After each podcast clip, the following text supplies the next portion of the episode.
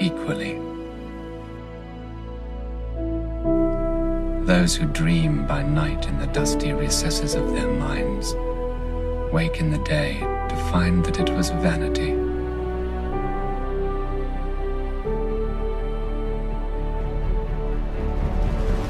But the dreamers of the day are dangerous men, for they may act their dream with open eyes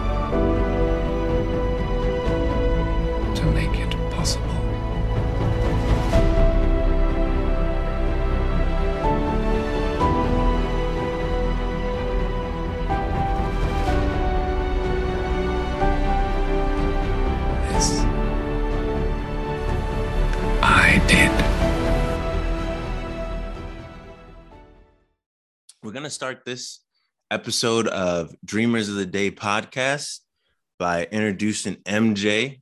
I met her uh, just through a uh, mutual connection through Verge Currency.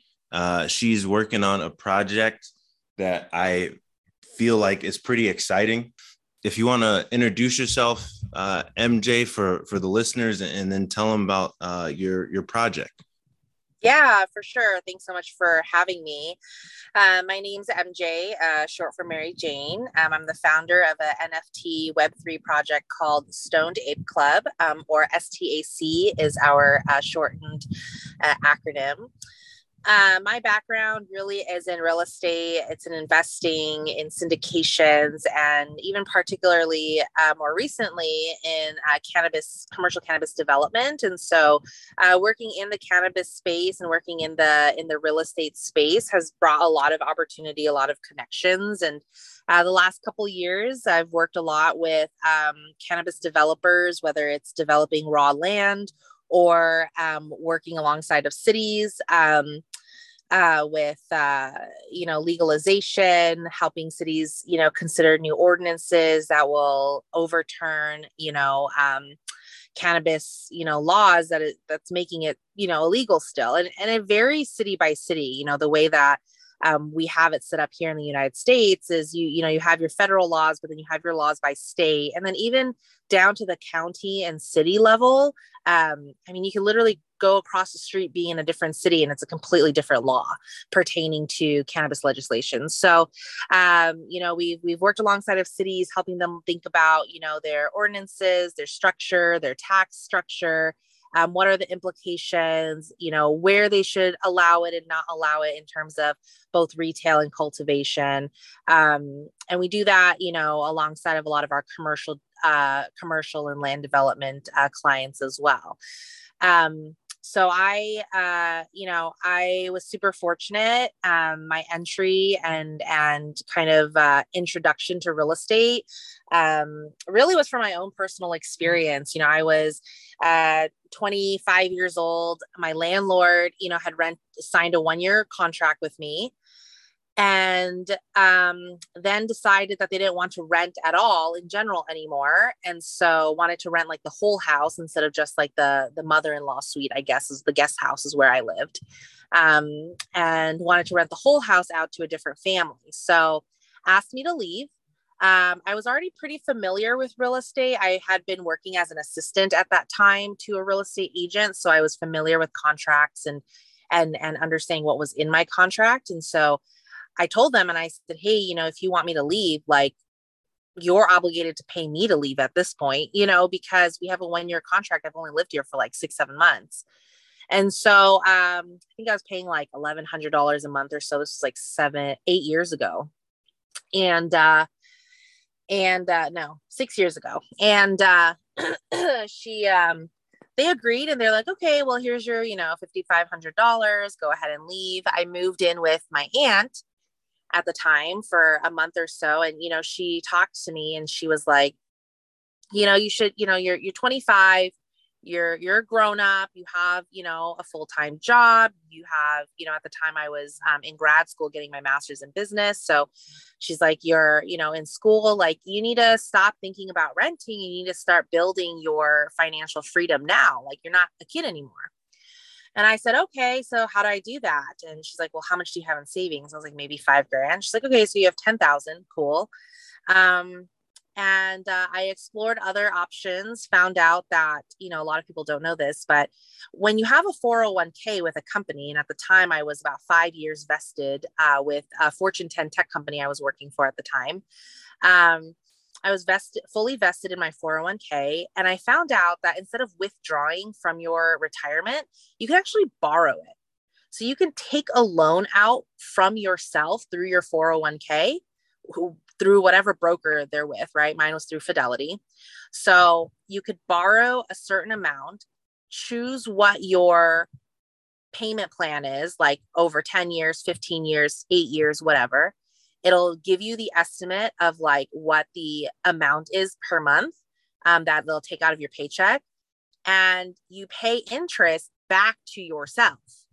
So, like, unlike a bank where you take a loan and you're paying interest to the banker, you're taking a loan from yourself. So, you're the banker. So, you're paying that six, seven, eight percent back to yourself. I didn't know this. So, I did a bunch of research, figured that part out, borrowed another 15000 So, I had $25,000, um, bought like this rinky dinky little one bedroom condo, you know, that was like, you know, super, super cheap, very affordable, um, and bought it for 250000 and lived there you know paid my mortgage was like 1800 bucks which is basically the same as like renting a, a one bedroom apartment in la um, paid my monthly mortgage every single month. You know two years later i'm like oh it'd be cool to you know see how much you know the home is worth maybe look at getting a two bedroom apartment you know um at that point, I was a licensed real estate agent. I had graduated two years later uh, from an assistant into license, but still hadn't really, you know, had only made like one or two sales.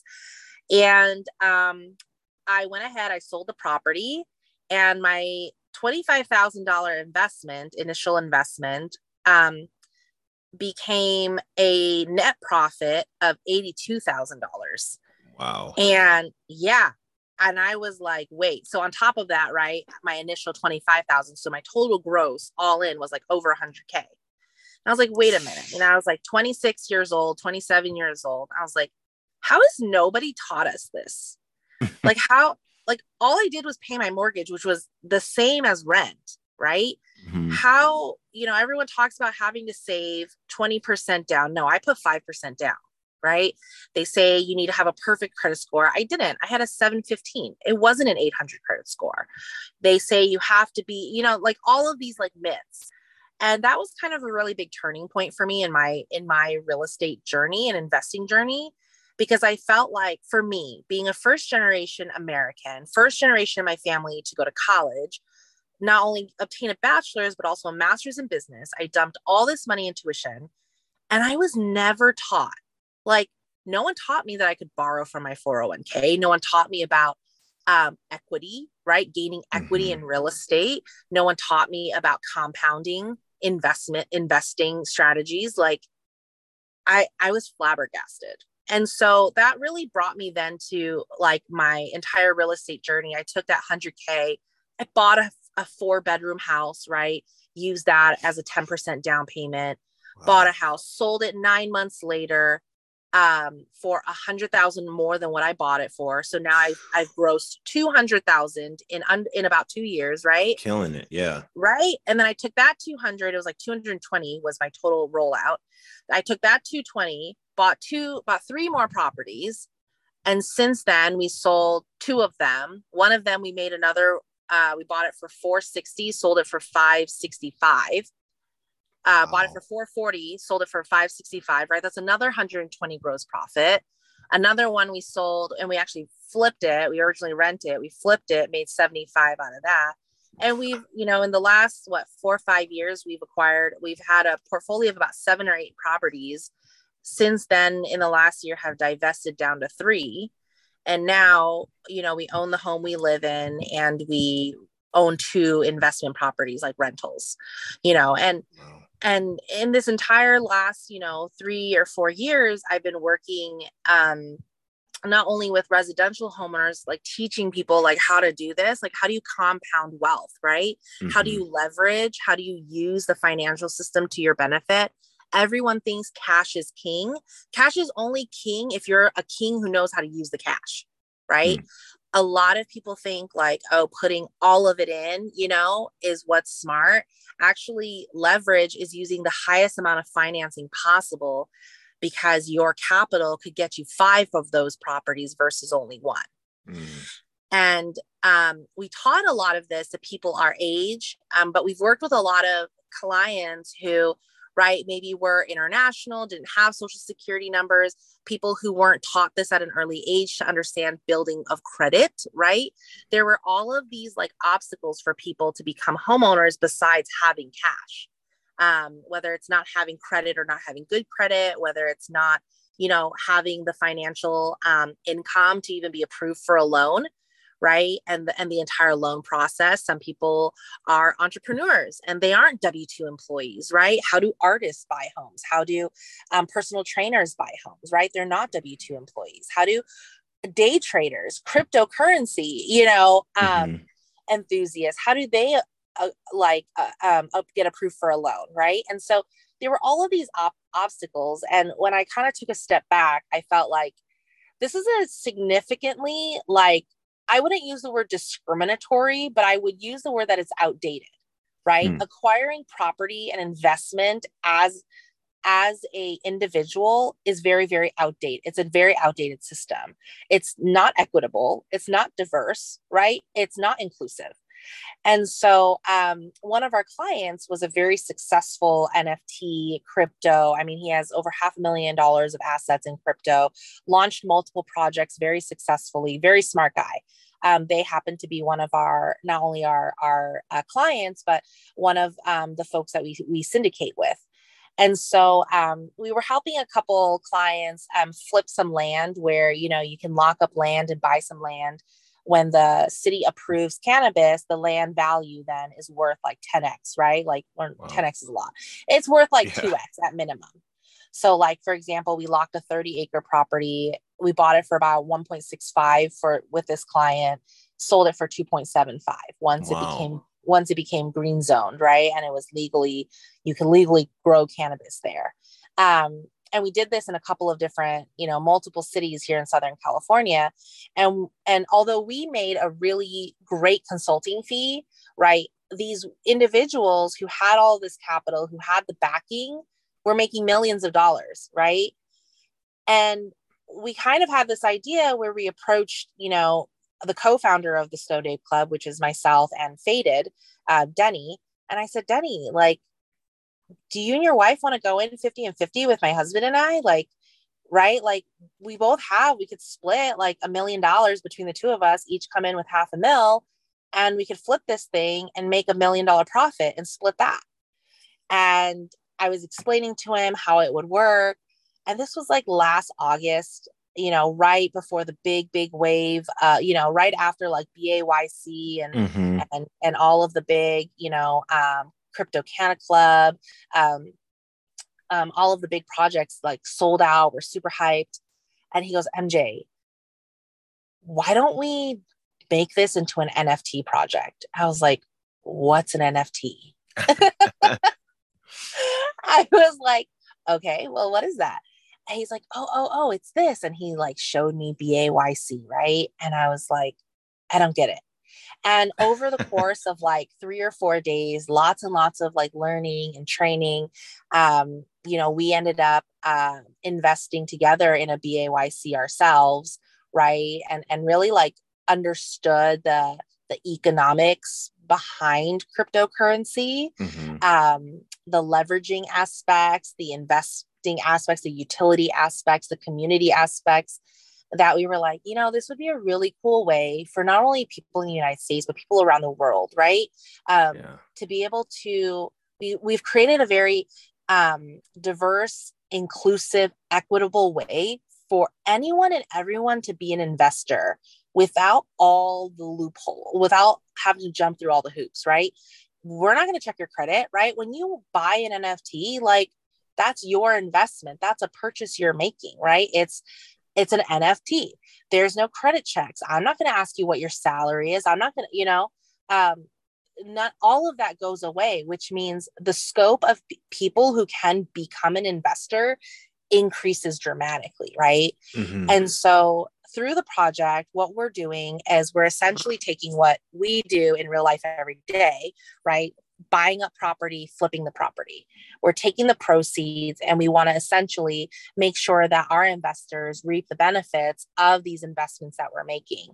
Um, there are a lot of securities issues, right? With with things like that well mm-hmm. the way we we've spent a lot and a lot of money with attorneys um, to find a way around it which we have a couple of other projects have as well um, and through our tokenization people are able to collect you know in essence their dividends right of being a stakeholder of this business and so when you mint um, we we pretty much floated a lot of the costs right in the development of the project because I had looked into a lot of projects where it's like, number one, an undoxed founder. There's nothing wrong with an undoxed founder. I'm not fully doxed myself, right? But mm-hmm. But like, like they wouldn't even show up to talk. They wouldn't. I never heard their voice. I never heard them talk about their project. I didn't hear them explain the fundamentals of how their project is going to work and why it will work. In addition to that, it's like sometimes the math just didn't make sense, right? Like mm-hmm. I was vetting out a project the other day um, that one of the members talked to me about. It. Like they're like, "Hey, I think this is a rugged project. Like, what can you like? Can we do something to help the member, the community, right? That bought into this project." Um, we have an awesome community. Everyone's very philanthropic, likes to help others, right? So I'm like, okay, I'll look at it. Um, it's called like Forest of the Apes or something like that. And their entire thing was a 0.07, 0.08 mint price and they're they're they want to plant 100,000 trees. Okay, great. It's a nonprofit type of perspective, philanthropic. I looked at their roadmap and I was like, okay, at 25% roadmap, right? Once 25% is minted, they want to plant 25,000 trees. So I took the 0.08 Ethereum price times 20, you know, 2,500 mints comes out to be about half a million dollars in US dollars, right? It costs a hundred dollars to plant a tree. So if you're trying to plant 25,000 trees, that's 2.5 million dollars. Right. The math doesn't make sense. Right? And I was like this is so weird, right? Like there's so much like shady stuff that happens in crypto and in NFT as well. And so we wanted to be able to not only present this project, just like when Elon Musk said he was sending humans into space, people looked at him kind of funny and thought it was a sham, right? Mm-hmm. Um, we're like, if we present this, people are going to think it's too good to be true. And I can't tell you how many times to this day, people still will be like, no way, this is real. This is totally a rug pull. I'm like, okay, if you're not going to, you know, do any research or learn, then that's you you know we've been equal in bringing the opportunity to you it is up to you to decide whether you want to jump in with us right, right. Um, so if you don't that's okay and so um, we figured out a way essentially where we um, created the website right spent all the money on the website the art but we also created this play to earn staking game so it's passively staking right you stake your ape it earns toke. We spent the money on all the tokenization economy. You earn 10,000 toke per day. So right now you can go, you can mint right away. You can get an instant reveal. You can stake it right away in the game, where most projects on the roadmap is like staking to come at 50% or 75%. Right, yep. We made it available right away, and you can start earning toke a day. And you earn 10,000 toke per day. And the tokens is the dividends right? The token is essentially, if you were to look at it as a stock, it's your payout.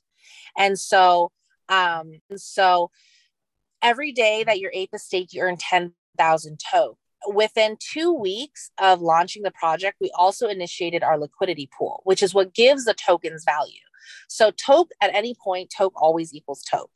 And so um, until liquidity pool is initiated and there's amount of money to hedge against right um, then at that point toke has a value so initially right out of the floodgates one toke equaled 0.001 so if you're gaining 10,000 toke per day it's about a dollar a day so within two weeks of launching of starting mint we sold out of pre-sale we initiated um, liquidity pool and we're not even we're like 30% minted and people are already swapping their toke for ethereum people are already able to to get a return on their investment. Um, today is what day is it today? Today's the 16th. Today's actually our two month mark since mint. Oh, Mhm. congrats. Yeah. So today it's been officially 60 days. Yeah. And within 60 days, there's been thousands of dollars already swapped from Toke to Ethereum. Um, within Wow. 60 days, we already have, yeah, if you look at the Dex Tools link that's in the pin post in our general chat, you can look through all the transaction. Every sell transaction is someone who's swapped Toke for ETH. Every buy transaction is um, someone who has bought Toke, um, uh, used ETH to buy Toke, right? Which Mm. also increases and leverages the the liquidity pool to a higher value for Toke. Um, in 60 days, we already have an entire merch line, and again, the merch line you can only buy with Toke, right? Um, we've uh, created a high rollers lounge where if you like to sports bet, you can only bet in Toke. We've created an entire community and e- economy that really fundamentally is based on this token. Um, you can use it essentially like cash in our economy. Right. Um, we've created our own Delta 8 gummy, right? It's a private label, the first NFT branded um, Delta 8, you know, a cannabis product essentially, um, only available to holders that you can only buy in toke, right? and so we've we've really met you know our milestones very efficiently um, very quickly. Um, we have a property locked in escrow already. We've paid the deposit. We're about to order the appraisal. Um, we finalized the loan. Yeah like everything is like on track right? And we, we purchased in a city that will be legalizing soon. Um, we're looking at about 60 to 90 days from now being pretty much all legalized and ready to flip right? So wow.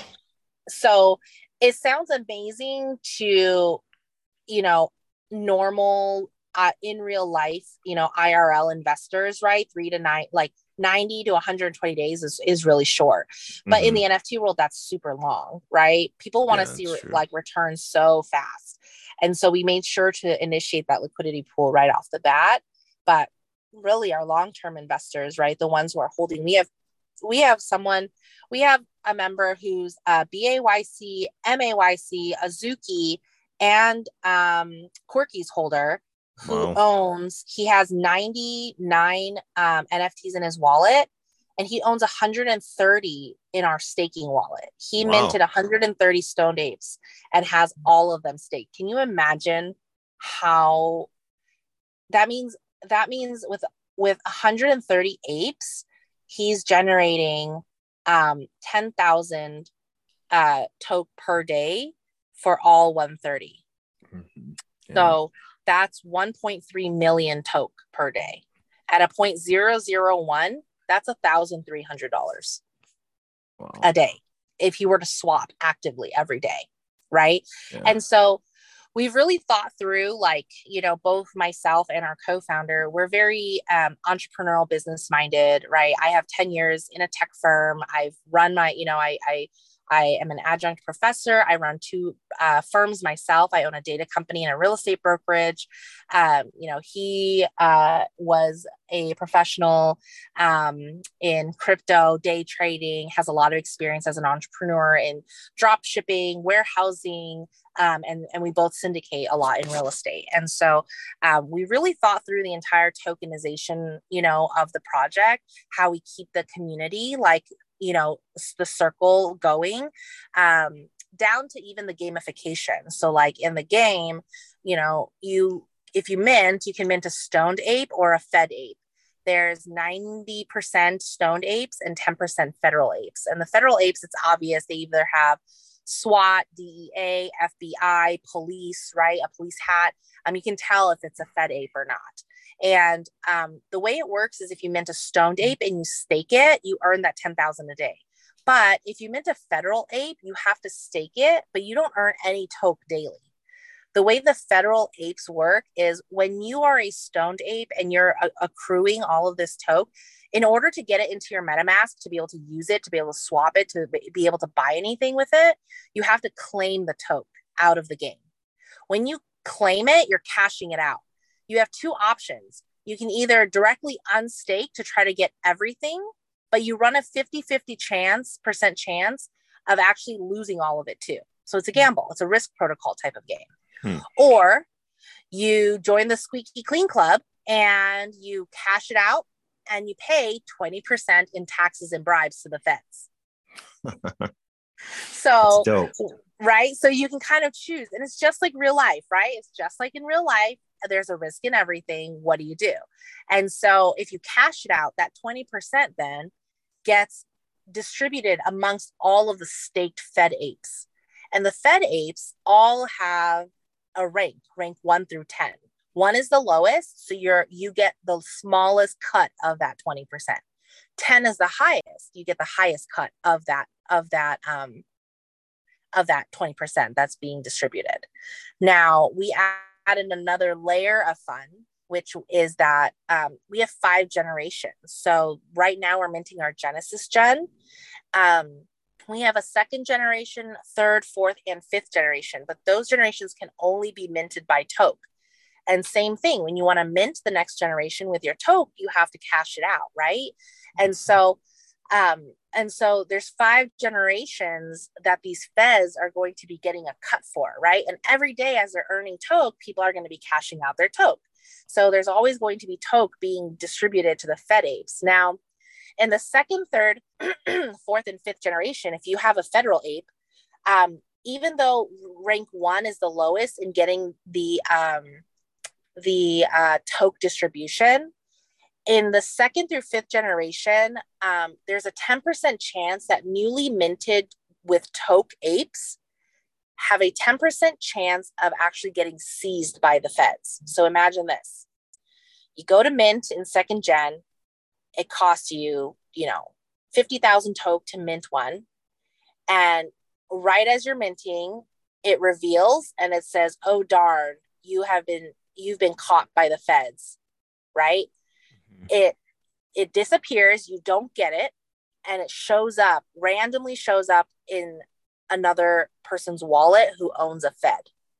Hmm. So 10% of the next generation moving forward, we will never steal any of your Ethereum minted apes. So first generation, this does not happen to. It's just the second, third, fourth, and fifth. There's a 10% chance. So a thousand from each generation will get randomly seized and randomly dropped. And how, how it determines who gets it dropped is based on the Fed rank that they hold. So if you own a one of a rank one Fed, it means that you're you're collecting the least amount of toke, but you actually have the highest percentage of seizing. Ah. Yes. And then if you have a rank 10, you may be rolling in the dough right now, but you have the least percentage chance of, if at all, of getting um, one of those seized apes in the next four gens airdropped into your or uh, seized and dropped into your wallet. So again, it's like it's a game of of strategy. It's a game of investment, right? It's a risk, right? It's a a risk analysis type of game. It also is really like kind of like what I talked about earlier, right? Like all this education and like didn't learn any of these things, right? Didn't learn mm-hmm. anything yeah. about investing or or anything. Through this project, people are learning at a fundamental level how to be an investor. Even through like the strategy behind do I want a stone ape? Do I want a fed ape? Do, do I want a mint? Do I want to sweep on OpenSea? Right? Mm-hmm. What is your strategy? The we are teaching very fundamental aspects of diversifying portfolios, right? Like we have people talking about, well, maybe if I have, if I get one low rank, one high rank, and 80% of them are stoned apes, I think I'm going to have a pretty balanced book, right? Like people are thinking about it. Do I, am I just trying to gain toke? Do I sweep for a discount off the floor or do I gamble for a Fed? Right. Just like when you're buying stocks or when you're buying a house or when you're investing in a business, all of these things are things that people consider, but these aren't things that you can really teach in a book. And so people are learning these investment mindsets, ideologies, and thought processes by being a stakeholder in this project. I agree. That's amazing. Um, truly, like it seems to me like uh, that this was I, I, mean, it wasn't obviously, it couldn't have been, but it seems like this project is something that was thought out so far in advance like before the NFT space could have even existed because you're you're already incorporating so many things that um that are just now being starting to be incorporated. People want utility. You you brought utility with staking. Now you're already talking about different generations. You have ideas for different generations of the apes. You're thinking way into the future while the present is already so incredible. So that's awesome. And then on top of that, like you said, you're um, teaching these investment strategies at the same time. Um, and that's, uh, I feel personally like that's really missing. Like it's easy to say, oh, I'm going to degen into this project and, and, sweep a floor, do whatever. But um, what you're doing, what what this game is, um, is, to me, I, I haven't seen another project really do it like this. So that's that's very innovative, and I think that um, this is going to be an incredible, incredible thing. And along the way of uh, of what you've said, you've answered most of the questions that I have written down. So I was like, yay! I was like checking off everything as you were going through it. Um, so yeah, what you guys are doing is incredible, and you deserve a, a ton of credit um, so far. So it sounds awesome. What I do want to ask um, real quick. Um, and I'll preface the question with um, being as as you're a woman in the space, I feel like um, a, as a as an outsider, I'm not a woman. Obviously, I can't understand all the struggles and everything that that go into into being a woman in this space and what you had to do to get your education and the hurdles you had to overcome. Uh, how do you feel um, about the women in the space do you feel that there needs to be more women in the space or do you feel like there needs to be more women uh, of quality in this space uh, in terms of like representation and in projects yeah, really good question. So I've had a lot of these conversations over the course of my career. You know, being in business, I was, you know, a, a minority female. Being in real estate, right? Minority female being in cannabis, minority female, and now in the NFT space, minority female. And so that's not something new. I think that it's a really good question. Um, I would say three things. I would say number one, as a woman, we are not asking for special treatment when we're saying, like, hey, we want, you know, equitable, we want an equitable space, right? We we want um, equal equal access to opportunities. And I think that's what's so beautiful about Web3 is that it exists for everybody and anyone. So I think when we talk about women in Web3 and in crypto and in NFTs, I really think that we need more women representation. Yes, because I do think that um, women, just like men, right, um, we offer different perspectives. A man is going to have a different perspective than a woman, and a woman is going to have a different perspective than a man. And so, by having a diversification of individuals in the space, number one, is always going to make the space a better space, right? Because you're constantly fine tuning each other, sharpening each other's tools and each other's toolboxes, right? I would say that my perspective when it comes to diversity is never we need more women because we need women represented no, we want the most qualified people to be to be managing and running projects. We want the most qualified creative people to be creating the art. We want the most qualified and creative people to be developing the work, um, the the code and the dev, right? Um, and we want trustworthy people, right? People who aren't like we created this project called the Aladdin Project in in STAC, and um, essentially it's to highlight rugs. Right? Everyone talks about alpha projects. They want to highlight up and coming projects that have really high potential. But what about highlighting projects that have rugged? and and and learning from them right what were the red flags how can we learn from each other how can we help each other we even created a fundraising wallet where people are donating toke into this wallet to help people who are coming from rug projects minting to join our community right because being part of rug project isn't even like it's not even about losing your investment it's that it's kind of like a gut punch you you've lost your community and so we've wanted to rebuild people's faith as investors in the Web3 space, right? And so I think that trustworthiness is really big as well. And so I think that for, at a very high level, um, you know, equity is there, women have to take the leap into Web3 the same way men have taken the leap in.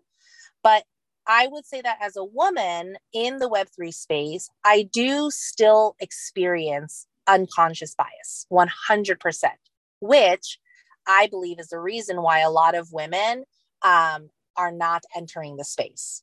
So, equity and opportunity is there, but through the actions of the existing cohort of people in Web3, it's still preventing a lot of women from entering. Like, I'll give you an example. I'll enter a room, I'll ask to speak when I was showing the project, right?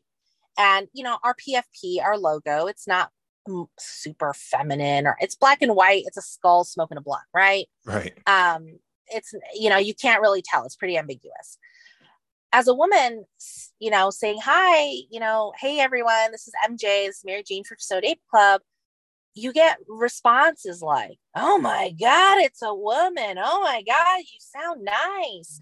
Oh, your voice, you know, like you don't get that as a man, right? Starting to speak, right? Um, and I think things like that, that really I, are seemingly very harmless, but makes it very uncomfortable yeah. right for a woman like okay i'm here to talk about my art or i'm here to talk about my project like mm-hmm.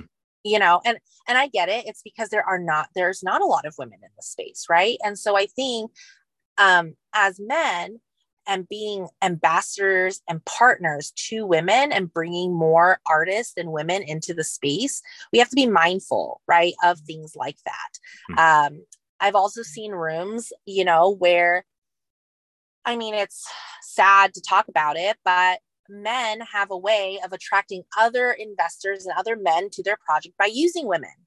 I know mm-hmm. plenty of projects where a project in particular I'm thinking of is a pretty heavy gaming community, right? That's how it started. The entire community started with a bunch of gamers. They're all young, teenage to early 20s, right? Video gamers. Mm-hmm. And um and um you know, they created this project and I've attended multiple of their spaces and and and you know have been in their Discord and have noticed that they specifically bring in a couple of women, um, whether they are, I know one like on her profile I saw, you know, she has an OnlyFans, right? She's like very, very, very beautiful. Knows nothing about the NFT space, mind you. Knows mm-hmm. nothing about cryptocurrency, mind you.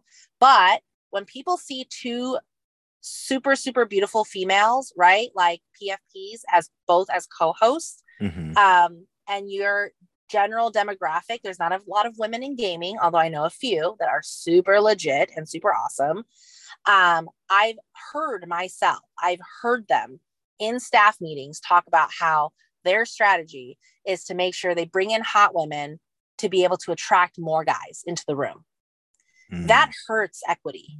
That hurts women, right? That hurts the image of women.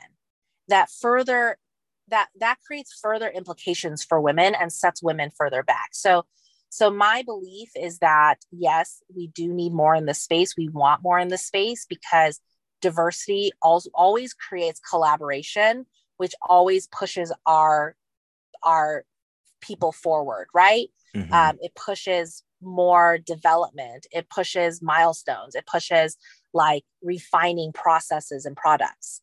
But how we bring them in will be further delayed if we continue some of these things.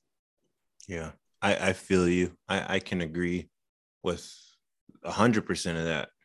Um, all you just said was was facts. So um, especially like i can understand the minority part too. Um, the representation and how we're we're utilizing these in these things matter um too so it's not like you can't or, or, it's not like you use a black person just use an urban image of that person or, or get somebody to play a part you know because that i feel like that could potentially bring us back too you know and make us right, look a certain right. way in the space so yeah no i i 100% agree and i'm all for you know uh educated people, regardless of gender, stepping into these roles and actually having something uh, to contribute.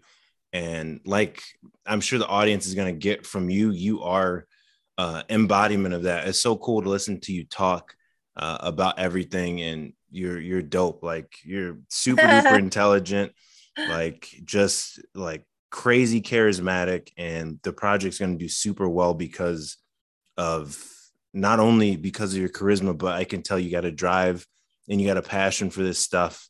And uh, yeah, it's going to do well. Um, last thing I want to touch on uh, in the last few minutes here, I don't want to take up all your time, but your your partners. Um, I think I, I was listening, trying to do a little bit more research before I got you on, and I heard you mention uh, Stizzy as as one of the partners. Um, do you want to go into kind of your, your partners for the project? And then uh, if you want to plug like any social medias uh, outside of um, what we already know, yeah, go ahead and, and plug away too. Yeah, for sure. So no, Stizzy is not one of our partners. Um, okay. yeah, we um, we have partners in place that are helping us with um, you know, they're established partnerships that we have in real life. I mean, we've worked with Stizzy in the past, like not we as in Stoned Ape Club, but we as in um, myself, you know, and my and my husband and our partners in our real life business. We've consulted multiple dispensary owners, We've consulted multiple um, growers. Uh, one of our clients sits on the board of, of, of the California marijuana, whatever, whatever board. Um, you know, so that's kind of uh, our in real life type of um, client base. Um, we have not bridged those clients um, with, uh, with, with our Stoned Ape Club project as of yet. However, those clients are clients that will be looking to purchase property to open dispensaries in the future. So essentially, STAC has become the middleman, right? Of mm-hmm. STAC owns these properties that will be sold to people like Stizzy, that will be sold to people like, you know, uh, like like Planet 13 or um, I'm just trying to think like the Circle, the Cal- uh, Culture Cannabis Club, right? All these large retail um, chains um, that are popping up dispensaries all over California. What our goal is, we want to be the owners of these properties that they buy from. Gotcha. Right. And so, as the property might be a million dollars now, but once it becomes legalized in that city, guess what? These people are going to be looking for properties to open their shops in, right? Whether it's for a consumption lounge, whether it's for a dispensary. And so we strategically select properties and areas that we believe, number one, are going to be um, legalizing soon. It takes a lot of research, listening to a lot of city meetings, reading a lot of meeting notes, right? Um, really gauging what the city is talking about, right? And then also like being strategic, right? Like, um, do you put one do you try to acquire a building that like the building we acquired is um, within 25 minutes to a major university and within 20 minutes to a major airport? That is a good wow. location yeah. right? And so we're really for thinking you know thinking forward and being very proactive. So then that when times come, we're not just reacting to the situation, right? We've put everything in place, everything that is a controllable, we have controlled um, to try to maximize the profit um, in this business. And we really just took, I mean, I can't take credit and say I reinvented the wheel. I really didn't. It's syndications. It's it's real estate syndicating in Web three. That's all this is. Um, it really is so much simpler than than uh, than people think. When we you know when we talk about it it sounds super complicated because there's all these different things right like going on. Um, right. but at the same time at the very fundamental like at the very foundation it's a very simple concept. It's you pool everybody's money together. Everybody you know then has has stake in whatever this money is used for. When that money gets doubled everyone gets double their investment back. It's really all it is. Wow yeah, you make it sound easy for sure. I and listening to you, listening to you speak is like, man, I want to FOMO in more. And just so everyone uh, listening knows, I did get one uh, Stoned Ape yesterday. So uh, yeah, uh, the artwork is dope. And then um, shouts out to to Major Tom on Twitter because uh, he got me um, involved with the the project and was telling me about it and was like, you know, if, if you talk to MJ, this is what he told me. If you talk to MJ and don't believe in the project, I can't help you. And talk talking to you, I see what he's talking about. He was saying you're a genius, and and I I see what he means.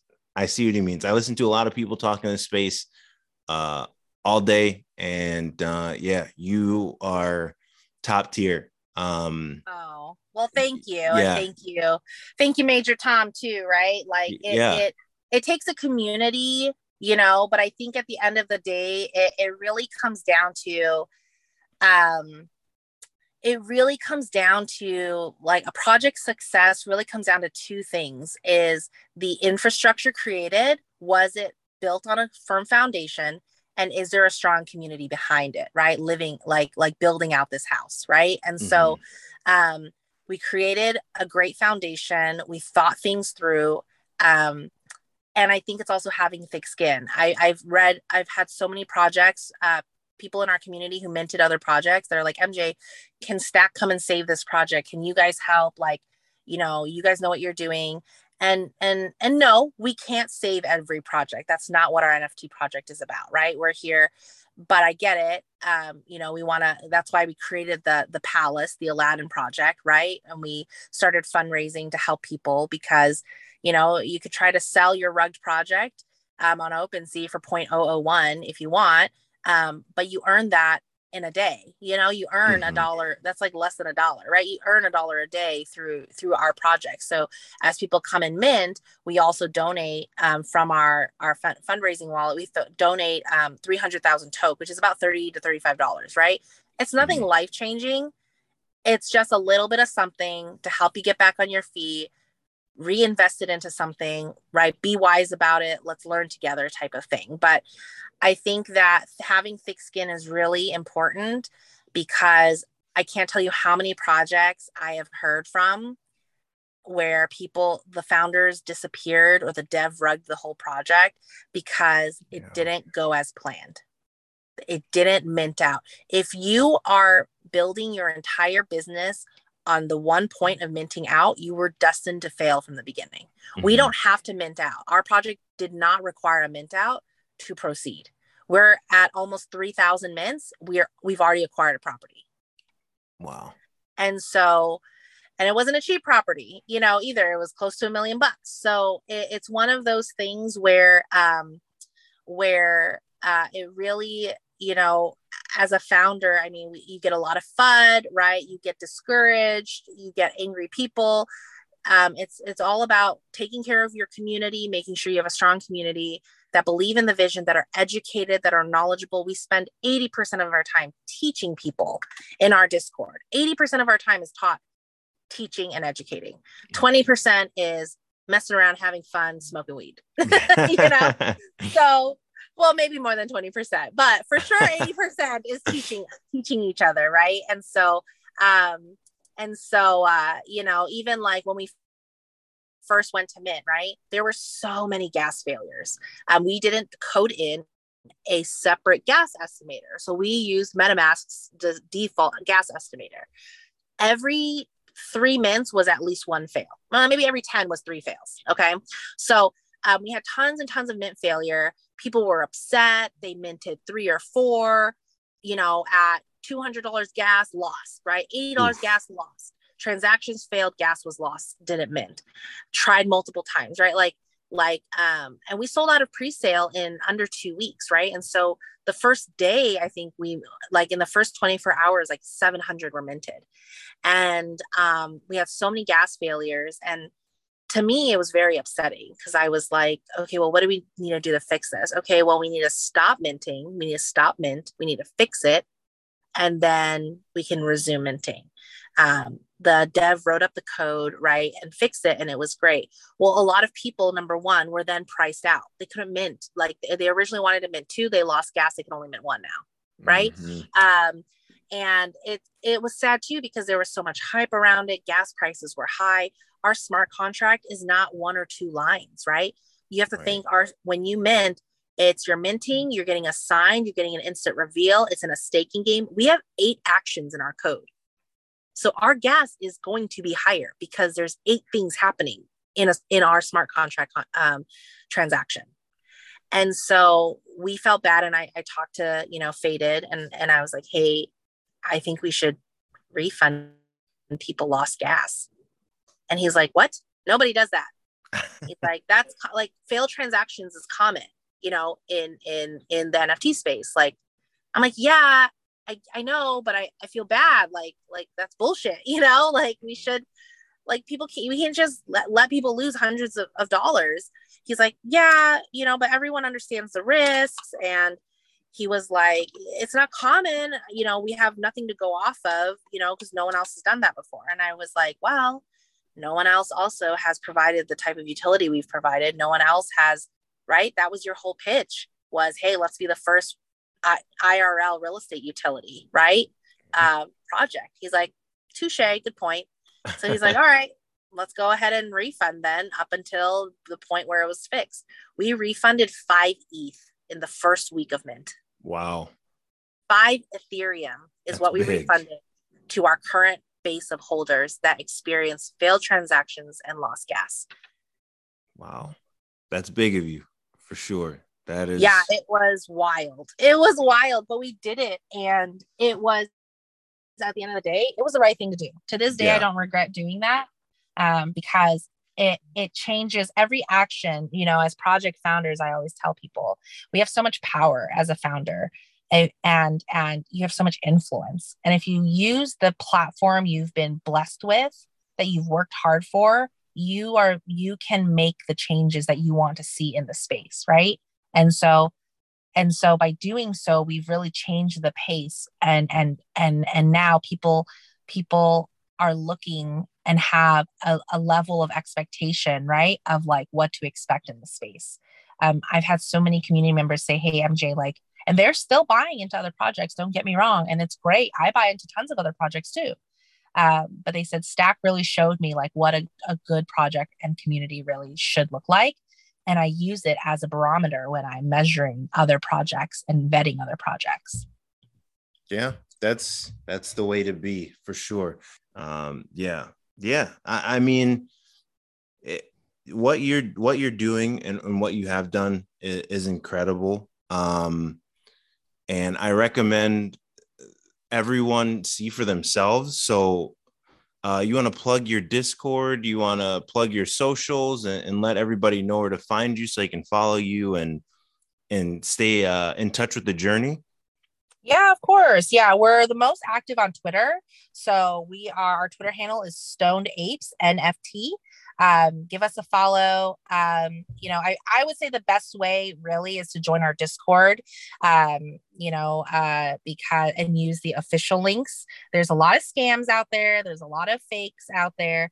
Um, only ever use the official links. Um, our Twitter handle is at Stoned Ape Apes NFT. Um, so you can definitely follow us there. We're, we're definitely the most active there. Um, we are on Instagram as well, Stoned Ape Club NFT. Um, but we're really the most active in Discord. And um, our website is stonedapeclub.com. And if you click the mint button, that'll take you right to the minting page, which is the entire platform for the game. So you mint there, you stake there, you earn your toke there, you cash out your toke there, you import it to MetaMask there. Um, everything happens on that game page. So um, we're super easy to connect with. I'm in our Discord um, myself. It's like AOL chat room times 1 million is what I would describe Discord as. So be prepared to have uh, sh- I was very shocked. I had a very I was very shocked when I first entered Discord. Um, it is very busy. There's a lot going on, but our community is really awesome. If you're wanting to mint, like last night, we had someone who was joining us. She's a, an artist. Her name's Tad, and and we at Stoned Ape Club, we were actually her first. She's she has a collection on OpenSea. We were her first purchase um, you know her her dad had passed away. He was a software developer. Um, her way of feeling connected and really working through her grief was through creating this type of um, this type of uh, very trippy art honestly. Um, and she's a you know consumer of cannabis as well. And and she just we just randomly met her in spaces like totally random. Um and she's an artist. And you know um she showed her pro she she um you know shared her project with us and i was like you know what like we should own one of her one of ones like we definitely should like it very much like Stoned Ape Club should be supporting an artist like this. And we were her first purchase. You know, we were her first supporter. Um, other Stoned Apes have have purchased from her. She goes into spaces, she hustles her project, and she sold enough to mint her very first NFT with us last night. Awesome. And yeah, she's like, I just had to be a part of Stoned Ape Club. I just had to be part of the STAC fam. And I'm like, welcome. Like, you deserve it. You worked hard. She made like six or seven sales. She hustled in like what, two or three days. And, um, and uh, you know, we we have a community that's always in our voice channel where she, you know, someone's always in there to answer questions. You can literally share your screen. Someone will walk you through the steps of minting and staking and explain anything and everything to you. It really is a wholesome community that wants to help people. But it also is very much so a challenging community. Like you can't go in there and just like spread assumption, like make some, uh, you know, assumptive statements because the first thing they're going to ask you is, have you even read this? Right? Have right. you looked at this? Have you done your research? Um, uh, they they really we really embrace um, individuals who come in with an eagerness to learn right? So asking questions is very, very welcomed. So, yeah, we welcome everyone and anyone um, who's interested in uh, being a part of the community and a part of this uh, this very first uh, type of project, I guess. Cool. That's awesome. So you heard it, guys. Uh, go ahead and give them a follow on on Twitter. Join the Discord, um, and, and be a part of uh, of this. This is pretty revolutionary. Um, I I can't say enough good uh, about MJ after speaking with her just a short time. So it, it's pretty apparent to me that this is something that I'll I'll personally want to be a part of in the future and continue to be a part of. Um, and I think the same will be for a lot of the people in the NFT space who uh, are looking for for something more genuine and something more uh, community oriented. So, uh, yeah, go ahead and uh, give them a follow, and then just be on the lookout for the next podcast. Thank you, MJ, for your time today. Really appreciate it. Thank yeah, you so thank you. Thanks so much, Marcus. It was great chatting with you. Oh, hi. Didn't see you there. Did you know Hypersphere Technologies has created a patented quantum immune technology for protecting your beautiful beautiful NFT collection? With plans starting as low as $9.95 a month, you're able to future proof your security by creating shadows of your digital goods, from NFTs to personal documents, so they're never lost, hacked, or stolen again. Read more about the technology and get your subscription at hyperspheretech.com. Never lost, always revived.